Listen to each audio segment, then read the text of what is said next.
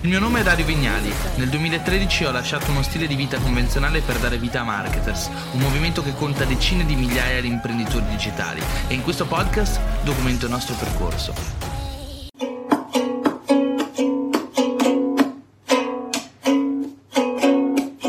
Ragazzi, vi canterò qualcosa. Paranà. Ma che odio quando uno tiene in mano uno strumento e non lo sa suonare, cazzo lo spaccherei. Non vi viene da spaccare gli strumenti quando avete in mano degli strumenti che vorreste suonare, ma non sapete suonare.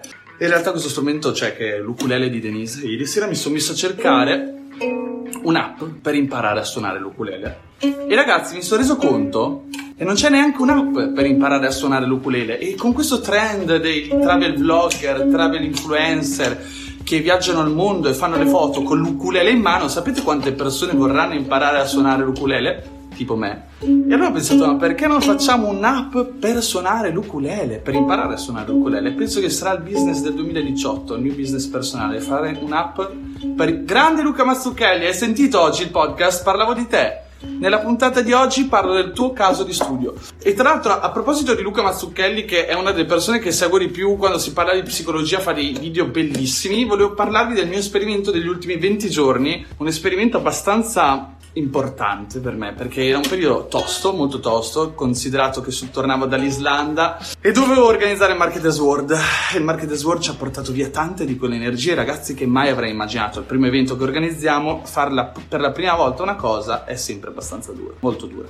E quindi, avendo solo un mese circa per preparare 16.000 ore di discorsi e l'evento e l'organizzazione, eccetera, ho detto mi servono un sacco di energie. E allora che cosa ho fatto? Mi sono chiuso in casa a Barcellona, tanto per fortuna Denise andava in Grecia, poi in Sri Lanka e tutti erano via e Luca era in Sud, in Sud America, ma Stella in Australia. E ho detto mi chiudo in casa da solo a Barcellona, non esco di casa a parte per le mie abitudini quotidiane, e provo a spingere al massimo dove non sono mai arrivato. Spingere al massimo per me significa svegliarmi alle 6 tutti i giorni, andare in spiaggia, meditare mezz'ora, andare in palestra un'ora, mangiare sano, niente carboidrati, solo insalatina, uova, pollo, pesce, eccetera, eccetera. E ragazzi, l'ho fatto ormai per 15 giorni. Sono uscito una sola volta di casa solo perché volevo incontrare due persone, uno è un ragazzo che ci sta aiutando a organizzare l'experience che passava di qua a Barcellona e l'altra persona che ho incontrato era il signor Distruggere e penso che tutti voi conosciate il, dis- il signor Distruggere, se non conoscete il signor Distruggere è meglio che andate su Facebook e lo cerchiate perché è veramente grandioso quello che pubblica. A parte gli scherzi, Penso di aver compreso tante cose questa settimana, tra cui il fatto che la mia mente, che non, l'allenavo da un po', è diventata la mente di, di una scimmia. Cioè, nel senso, quando riprendi a meditare dopo tanto tempo che non si medita, diventa veramente dura farlo. Perché ti siedi lì, ti metti seduto e improvvisamente, per quanto dovresti non pensare a niente, e quindi meditare in realtà, ragazzi, è molto semplice a livello di istruzioni, tu do- semplicemente dovresti non pensare. Poi ci sono diverse tipologie di meditazione, la vipassana, la vipassana, quella zen, eh, quella tibetana, c'è la meditazione sulla mindfulness e la meditazione sulla concentrazione. Quindi nella meditazione sulla mindfulness l'obiettivo è svuotare, e l'obiet- invece l'obiettivo della meditazione basata sulla concentrazione è tu ti concentri su qualcosa per riuscire a riempire riempire il cervello solo con quello, in modo che nel cervello ci sia solo quello. Un esempio è recitare un mantra, oppure concentrarsi sul respiro, eccetera, eccetera. Fondamentalmente penso che uh, la cosa migliore sia iniziare a meditare con la meditazione che si, che si basa sulla concentrazione, quindi ad esempio concentrarsi sul respiro, e poi basarsi sulla meditazione, concentrarsi sulla meditazione basata sul, sulla mindfulness, quindi svuotare la mente e non concentrarsi praticamente su niente. Questo sarebbe l'obiettivo, perché la mente è vuota nel momento in cui non la riempi con niente. E anche solo il dover concentrarti sul respiro ti allontana dalla vipassana tradizionale, se vogliamo. Per me la meditazione è veramente forse la risorsa migliore che abbiamo per allenare la mente, perché soprattutto nel mondo odierno dove siamo tutti dei, delle scimmie, ma, ma, non sto scherzando, abbiamo veramente il cervello di una scimmia, controlliamo il telefono 100.000 volte al giorno, non riusciamo a stare staccati dalla tecnologia, se ci sediamo da qualche parte col telefono a 20 metri da noi, dopo 10 minuti ci annoiamo, diventa abbastanza importante secondo me imparare a concentrarci, a riportare la mente a uno stato di tranquillità interiore. E non lo dico per motivi zen o per motivi spirituali, lo dico anche per quello, dipende da voi, io penso che sia importante la propria crescita professionale quanto la nostra crescita personale, ma lo dico principalmente anche per tutti quelli che mi seguono perché sono interessati alla mia filosofia, alla mia ideologia o alle mie strategie di business. Per me avere una mente lucida, una mente chiara e affinare la propria forza di volontà è una delle cose più importanti che esistono, per questo medito. Medito significa poter svuotare la mente per riempirla con le cose veramente importanti. Questa forse è la definizione del, di meditazione che più preferisco, no? la possibilità di svuotare la mente in modo che poi quando ci dobbiamo riconcentrare, la mente vuota e possiamo riempirla solamente con le cose che sono importanti, che dobbiamo fare, che veramente ricoprono una priorità nella nostra vita, nel nostro cuore, sia a livello professionale che personale. Quante volte siamo presi a pensare tutto ciò a cui, che dobbiamo fare e che dobbiamo pensare e quante volte invece riusciamo a pensare ciò che vorremmo pensare poche volte direi, la maggior parte delle volte siamo concentrati e abbiamo nella testa solamente il dovere, le cose che ci affliggono, eccetera, e mai pensiamo a cosa vorremmo pensare. E secondo me questa è una cosa molto importante. Parlo di meditazione perché è stato uno degli argomenti che è stato più discusso negli ultimi tre giorni che ho fatto con mio mastermind con Andrea Giulio Dori e Marco Reborn e quindi volevo condividere con voi questo, questo pensiero. E questi 20 giorni che, di cui parlo e che ho passato chiuso in casa a lavorare come un pazzo e uh, dedicarmi comunque a quella che è la disciplina, hanno prodotto in me una, una, cosa che non sentivo da tanto tempo, che è una sorta di tranquillità. Ma non tranquillità nel senso banale della parola, nel senso sono tranquillo, non c'è niente che vada male, eccetera. Proprio sento una sorta di tranquillità, una tranquillità perenne, come se durante il giorno, anche se sto facendo qualcosa che mi annoia, sto facendo qualcosa che mi stressa, eccetera, è come se il mio livello di stress fosse sempre più basso rispetto al livello di stress a cui potevo raggiungere, uh, a cui potevo arrivare fino a qualche settimana fa, no? Cioè se ad esempio noi viaggiamo sul livello di stress costante che è questo,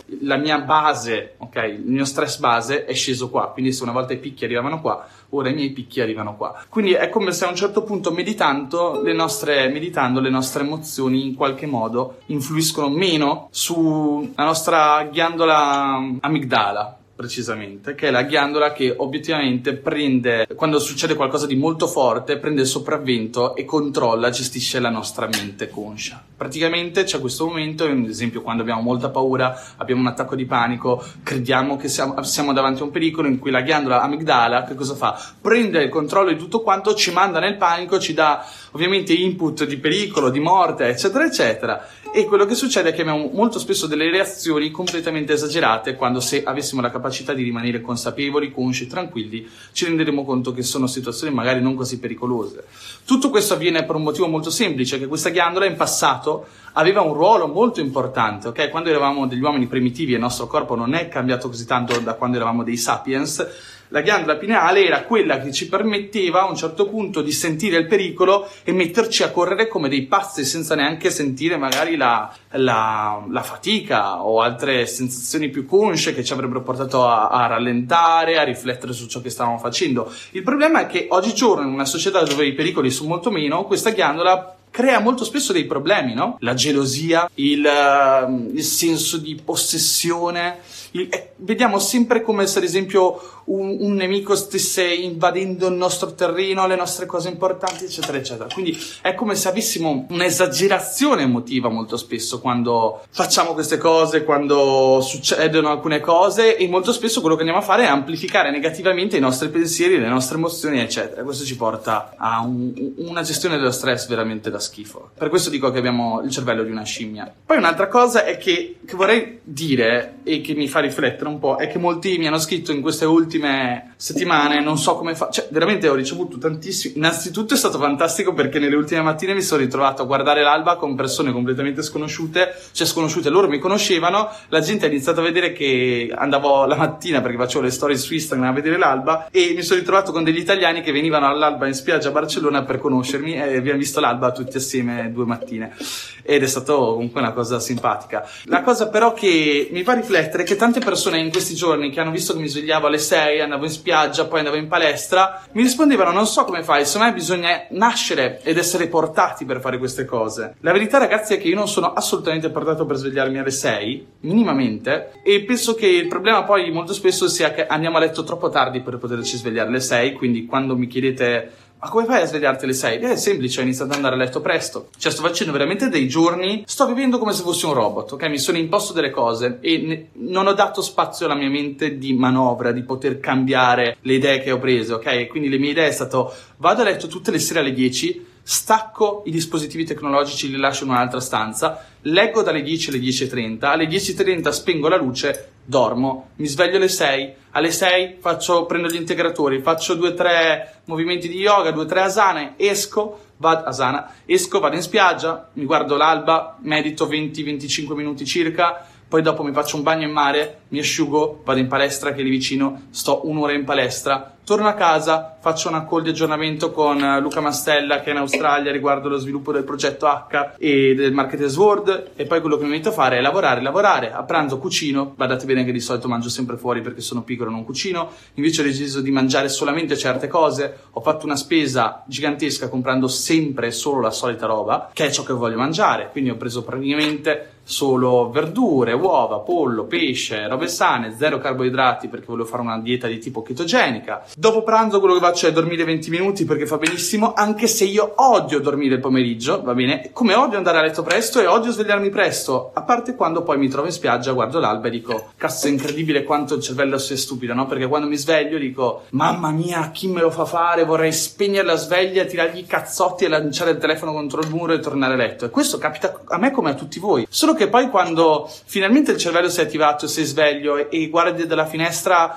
la città che è ancora addormentata e vedi che sei lì con uno scopo, sei già sveglio prima di tutti e quello è un momento di tranquillità incredibile, no? Perché non c'è nessun altro per strada, sei tu e con la consapevolezza che ti sei svegliato perché hai uno scopo nella vita, hai una missione, eccetera, eccetera. E poi di nuovo sono in spiaggia e guardo l'alba e lì dico Pensa se rimanevo a letto, cioè cosa ci guadagnavo? Avrei dormito mezz'ora in più, ma poi non è che mi sarei veramente un'ora in più, ma non è che mi sarei sentito così meglio poi di giorno, perché tanto andando a letto alle 10.30, le mie ore di sonno le ho fatte. Poi ovvio che è normale no, che non sia fattibile una cosa così tutta la vita, forse da una certa età in poi, come fa Warren Buffett che si sveglia alle 5, il Dalai Lama va a letto alle 7 di sera, si sveglia alle 3 di notte e medita dalle 3 fino alle 8 della mattina. Quindi potete pensare che queste persone possono fare queste cose solo perché uno è il Dalai Lama ed è il suo ruolo fare quello e l'altro Warren Buffett e ha un'età che ovviamente gli consente di fare quella vita. Se lo fate voi, magari la vostra ragazza, il vostro fidanzato dice ma che siete matti, guardiamo il film stasera, non è che andiamo a letto. Però insomma avevo questi 20 giorni per stare da solo e ho deciso di intraprendere questo percorso di sperimentazione per spingere un po' più in là la mia forza di volontà perché sono profondamente convinto e ve lo dico sempre che la forza di volontà sia un muscolo e va allenata come qualsiasi altro muscolo. Ogni scelta che prendiamo e, e, nostro, la nostra mente vede che riusciamo a essere coerenti, quindi ad agire esattamente come avevamo deciso di, di comportarci, quello che succede è che la mente diventa conscia di questo e vede che in qualche modo siamo riusciti a superare uno scoglio, una fatica che in qualche modo pensavamo che sarebbe stata insuperabile. E quindi capite bene che in questo stesso momento che avviene questa cosa, la nostra forza di volontà diventa più potente. Non perché realmente aumenti il muscolo, ma perché diventiamo più consapevoli di essere più forti, di essere più potenti, di avere la capacità decisionale di prendere una scelta e riuscire a rimanere coerenti con la nostra scelta. Quanti sbadigli fai durante la giornata? Zero, ragazzi. Hai mai pensato di accorciare un po' i capelli? Fatto l'altro giorno. Grande, grande May Nicola per tutte queste domande super intelligenti. Sto per partire con uno zaino con vestiti, macchina fotografica e qualche soldo, qualche consiglio per inesperienze di questo tipo? Vai, insomma non serve pianificare niente, eh, quando anch'io ho fatto cose di questo tipo, una volta addirittura ho preso la tenda, sono andato una, su una montagna, mi sono piazzato lì con due o tre amici e sono stati tre giorni folli senza tecnologia, mangiando scatolette di tonno, il tempo non passava mai e sono stati tre giorni bellissimi, veramente belli, senza segnale, senza niente. Ti capisco, alzarsi presto è odioso, superati quei minuti, però molto è già fatto, esattamente. Difficile combattere la pigrizia mentale. Vero, Gabriella, una cosa che io faccio sempre, so che è drastica, uh, è molto drastica, e voi mi direte, Dario, sei un pazzo a fare una cosa di questo tipo, è che penso Penso al peggio, penso se adesso non mi sveglio, se non ho la forza di volontà di svegliarmi oggi, come posso avere la forza di volontà come uomo di salvarmi da una situazione di grande pericolo? O veramente se voglio avere successo nella vita e nemmeno riesco a svegliarmi da questo maledetto letto, come posso pensare di avere le palle o la forza di volontà per arrivare dove mi sono imposto di arrivare, no? Che attenzione, non sto parlando per forza di risultati materialisti, per me la forza di volontà è utile in qualsiasi cosa e più siamo vittima della nostra pigrizia, più ci sentiamo male a livello emotivo perché ci sentiamo costantemente frustrati, in colpa, arriviamo a prendercela col mondo. Tra l'altro, piccola riflessione sugli haters, visto che in tanti mi chiedete, Dario, cosa ne pensi degli haters? Non so se li avete visto negli ultimi giorni sul mio canale YouTube cioè, intanto sugli hater su Facebook e Instagram almeno ti danno qualche motivazione, no? Cioè ti dicono per me sei un idiota, perché, eccetera. Invece su YouTube, cazzo, c'è proprio la cattiveria gratuita. Cioè, praticamente ti vedi sti commenti con scritto coglione, pezzo di merda, muori, bastardo, trovati un lavoro. Quello me lo disse anche mio padre quando a suo tempo gli dissi che volevo lasciare l'università e fare l'imprenditore online. E lui mi disse ma se poi spengono internet cosa pensi di fare nella vita? e mi fa, trovati un vero lavoro. E gli haters, ragazzi, per me sono una cosa, un riflesso del, della propria condizione mentale. Guardate bene che tutti siamo un po' hater dentro e queste sensazioni di invidia, gelosia, eh, che poi ci portano diciamo, molti di noi sono consci e altri inconsci quando scrivono un commento. Penso che gli haters abbiano uno scarso controllo delle proprie emozioni e arrivano a manifestare e scrivere quello che molte persone invece si tengono dentro, riflettono e comprendono. Esempio, se io vedo un, un mio competitor che fa una, una cosa figa, Cazzo è ovvio che rosico, ma tutti rosicano davanti a qualcosa che è fatto bene e pensi, ah cazzo l'avrei potuto fare anch'io, cazzo perché non l'ho fatto? E dici, cazzo lo sta facendo bene, sta lavorando bene, lo devi sentire, lo devi sentire quel rosicamento. È una cosa normale, solo che la persona intelligente riconosce la sensazione di rosicamento, dice sto rosicando, sono invidioso perché ha fatto qualcosa di fatto bene, devo concederglielo, è bravo, comunica bene, la gente lo ama, ok? E allora il secondo ragionamento deve diventare come faccio a prendere ispirazione da questa, ca- da questa, cosa? Come faccio ad applicarla sul mio business? Come faccio ad applicarlo anch'io nella mia vita? Come faccio, come posso diventare migliore di lui? Questo è ciò che dobbiamo porci come domanda. Invece le persone molto spesso che non riescono a diventare consci di questo ragionamento, non riescono a comprendere che cosa sta succedendo nella propria mente, non razionalizzano le emozioni, arrivando alla conclusione di cui abbiamo parlato, ma semplicemente si concentrano ancora di più sull'emozione. E la meditazione serve proprio a, a estraniarsi dall'emozione e guardarla dritta negli occhi, ok? Riuscire a comprenderla. Invece l'haters medio è una persona che è succube delle proprie emozioni, appena vede qualcosa che non comprende, non conosce e in qualche modo lo rende un po' frustrato, perché se vogliamo, è ovvio, una... immaginate, un operaio che si fa il culo dalla mattina alla sera, che fa fatica ad arrivare a fine mese, arriva sul mio video YouTube in cui faccio vedere come ho guadagnato 150.000 euro come farò 150.000 euro con la scuola online di Denise che ho lanciato in due mesi.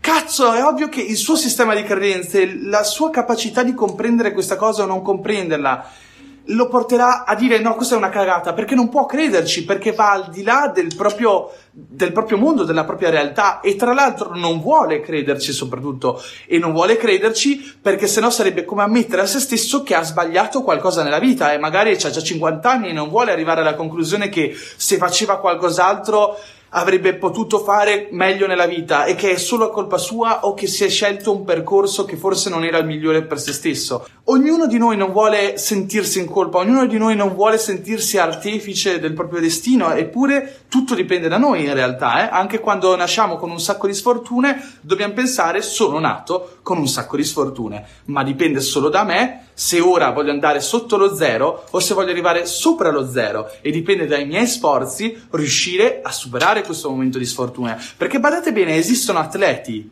che hanno vinto gare incredibili che hanno avuto risultati straordinari che non erano dotati, semplicemente quello che hanno fatto è stato allenarsi più degli altri, ok? Allenarsi più degli altri, farsi il culo più degli altri ti porterà sempre a dei risultati migliori rispetto a coloro che provano e tentano la tua stessa strada. Ovviamente un conto è lavorare di più, un conto è farlo anche in maniera intelligente e per quello è molto importante di tanto in tanto capire che scelte stiamo prendendo nella vita e se stanno andando in una direzione giusta che può portare a una crescita o se stiamo andando in una direzione eh, poco giusta. Quindi magari stiamo sprecando il nostro tempo in qualcosa che da qui a qualche anno non funzionerà più.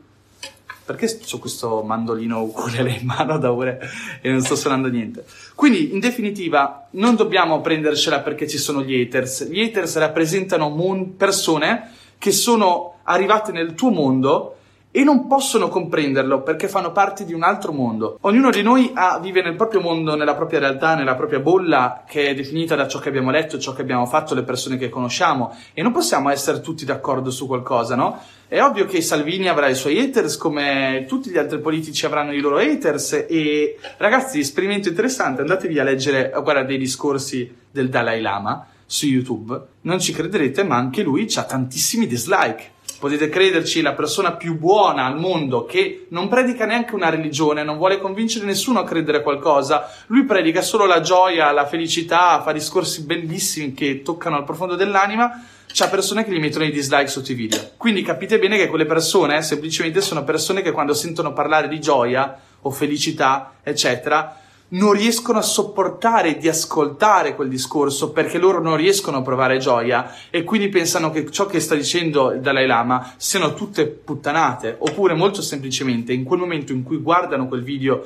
si sentono in colpa realizzano che loro non sono felici e quindi la gli si accumula dentro della negatività che sfocia in un click e quel click va ovviamente sul pulsante dislike. Ma molto spesso quando la gente mette dislike o non mi piace non è un non mi piace verso la persona che sta parlando del video è un, un non mi piace verso se stessi. Perché noi proviamo negatività quando vediamo nella persona che abbiamo davanti che ci fa venire delle emozioni negative molto spesso una mancanza in noi stessi ok? E questo dobbiamo arrivare a capirlo quando proviamo in qualche modo ah, emozioni negative, invidia, gelosia, eccetera, eccetera. Molto spesso anche quando la nostra ragazza, il nostro fidanzato ci tradisce è perché evidentemente non gli abbiamo dato qualcosa. E, e la riflessione più facile da fare è ah, è una puttana, ah, è uno stronzo, è un bastardo. Però forse sarebbe ancora innamorato di noi se gli avessimo dato tutto quanto e invece molto, molto spesso nelle, nelle, relazioni quello che capita è che ci dimentichiamo del partner, ogni tanto diamo le cose per scontate, dopo mesi che si sta insieme o anni che si sta insieme non si ricerca più quell'avventura, no? quella dimostrazione d'affetto, eccetera, eccetera e quindi magari l'amore in quanto innamoramento, infatuazione si dissipa e diventa più facile arrivare a tradire. E allora di chi è la colpa? È della persona che tradisce? Certo, in qualche modo sì, perché non sarebbe la cosa giusta da fare. Prima bisognerebbe affrontare il problema e vedere se è risolvibile. Però noi che siamo stati traditi, allora in qualche modo però dobbiamo anche riflettere. Cazzo, forse comunque in ogni caso non mi sono mai preoccupato di vedere se la mia ragazza era, era, felice o il mio fidanzato era veramente felice di stare con me o forse era lì che si guardava in giro, cioè nel senso sono tutti punti di vista. Poi nulla toglie che per l'amore di Dio ci siano persone psicopatiche che hanno avuto dei traumi di infanzia, quindi questi traumi li portano ad agire in maniera completamente folle, se vogliamo, e hanno delle psicosi che li portano a, voler, a, cercare di più situazioni più varie, esperienziali, eccetera, e non riescono ad avere autocontrollo su ciò che fanno e quindi portano alla delusione, a far star male le persone che sono di fianco a se stessi, eccetera, eccetera. Però insomma, abbiamo fatto un grande giro di parole, eravamo par- partiti dal fare un'app, imparare l'ukulele, che insomma è, come vi dicevo, il business del 2018. Ora voi ridete, ma potrei pensare di farla. E, mm, e poi abbiamo parlato della meditazione, del cervello scimmia che ognuno di noi ha oggi, come contrastarlo, della forza di volontà, delle routine e delle abitudini e per finire anche degli haters e della gelosia. E basta ragazzi, ho chiuso il mio discorso al mio sermone di oggi, anche perché devo andare a preparare l'altro sermone che è quello di Marketers World, che ahimè è molto molto molto più complesso da preparare. Dovete sapere che un, per me è un trauma gigantesco il public speaking, non perché non mi piaccia, io amo fare public speaking, anche perché sennò non starei qua a fare le live con voi, però è difficile, cioè per me che ero una persona introversa, e dopo chiudo la live, però per me che ero una persona introversa e anche timida, perché un tempo ero timido, introverso lo sono ancora ogni tanto ho bisogno di staccare, chiudermi nella mia caverna e non vedere nessuno per giorni, come in questo periodo. E sono anche i giorni in cui produco di più. Dall'altro punto di vista, però, devo dire la verità, eh, ero anche timido e quello l'ho risolto. Cioè, nel senso, oggigiorno, quando parlo con le persone, non vedo l'ora di parlare con le persone. Mi piace parlare con le persone. Io amo le persone. Cazzo, il mio lavoro è lavorare con una community, costruire community insegnare alle persone. È il lavoro che mi sono scelto e lo amo e amo tutti voi, amo fare le live, non ci guadagno niente da fare questa live in questo momento, semplicemente ho detto cazzo, comunichiamo un po' con le persone che mi seguono, che ovviamente sono persone che io reputo intelligenti, stimo e penso che stiamo facendo comunque un bel lavoro di costruzione di consapevolezza in questo paese, perché sembra ridicolo, in questo momento siamo in live in 133, però io penso che queste 133 persone che hanno visto questa live oggi, magari oggi pomeriggio, avranno qualche spunto di riflessione interessante e intelligente da applicare alla propria vita. Non che abbia, vi abbia insegnato qualcosa di nuovo, ma spesso magari è importante ricordarsi di, delle cose che sono veramente importanti, no? Io, a me capita spesso di rileggere gli stessi libri, soprattutto i libri che ho letto in passato. Quanto sto divagando? Comunque, in passato magari ho letto dei libri particolari che mi hanno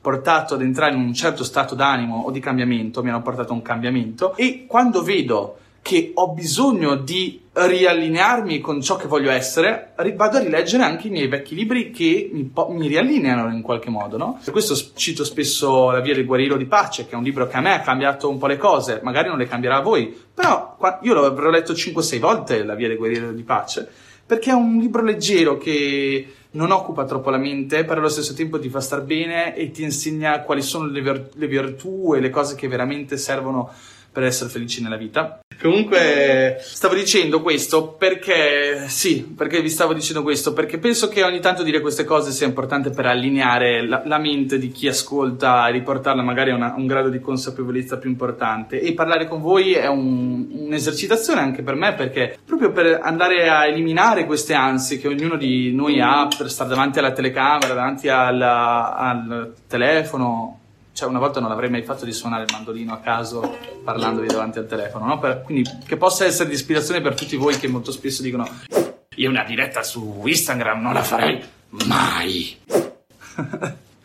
la verità è che quando ci si prende la mano e si inizia a comunicare, ci si rende conto che finalmente si ha un proprio spazio nella vita. Ne parlavo al meetup di Riccione, me è stato un bellissimo meetup, ho conosciuto gente straordinaria. Quando sei timido, la tua difficoltà è talmente grande nel parlare alle altre persone che quello che ti viene da fare molto spesso è eh, passare la palla, no? Tu prendi parola in un contesto sociale e non vedi l'ora di finire di parlare, per questo molto spesso le persone timide parlano veloce, ok? Perché sembra, gli sembra sempre di non avere il diritto di parola o di star sprecando il tempo altrui o di poter fare una figura di merda da un momento all'altro, cosa che in questo momento sono consapevole che se facessi una figura di merda probabilmente vi mettereste a ridere. E quindi quello che fanno è dare subito la palla, no? passare la palla. Eh, no, no, non parlo più, termino il mio discorso, non vedo l'ora che lo inizi qualcun altro. E poi siamo sempre frustrati perché vediamo le altre persone che dicono delle cose che anche noi avremmo potuto dire e vengono applaudite e diciamo cazzo, io ho avuto quell'idea, ah, perché non l'ho detto? Era figo, cazzo l'avrei potuto anche esporre meglio. E poi invece non lo facciamo. E perché non lo facciamo? Perché siamo dei pirla. La timidezza di essere introversi significa essere un po' dei pirla, perché ci, ci, chiudiamo davanti a tante occasioni della vita. E la grande realizzazione che ho avuto dal public speaking, che potete immaginare è stato il più grande mostro per me in passato, il mio primo discorso l'ho ripetuto tipo 120 volte.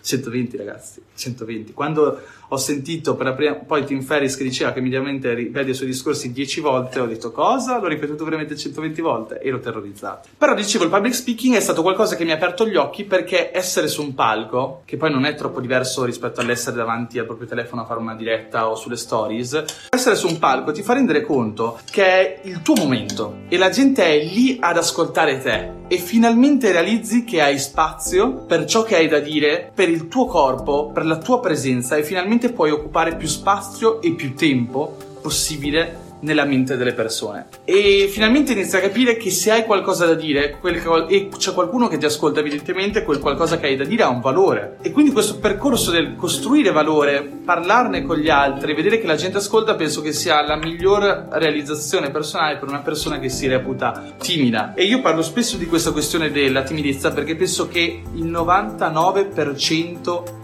delle persone siano timide, ok? Anche chi molto spesso agisce in maniera molto estroversa, anche, anche, in quei casi molto spesso ha a che vedere con la timidezza. Cioè ci sono i timidi introversi e i timidi estroversi, se vogliamo. Ci sono tante ragazze con cui sono, con cui sono stato insieme in passato, eccetera, che sembravano delle leonesse, nel senso avevano uh, questo bisogno di stare al centro della situazione o altre cose. E poi alla fine ti rendi conto che tutto deriva da, da un'insicurezza, dalla ricerca dell'approvazione altrui. Semplicemente le le persone estroverse hanno capito che mettendosi in gioco riescono ad ottenere più feedback positivi rispetto a rimanere chiusi e quindi mettendosi di più in gioco riescono ad alimentare di più le proprie insicurezze grazie ai feedback positivi delle persone. Raga, vado a fare la call con Luca Mastella e ci vediamo nella prossima diretta, ma soprattutto spero di vedervi al Marketers World. Ciao ragazzi!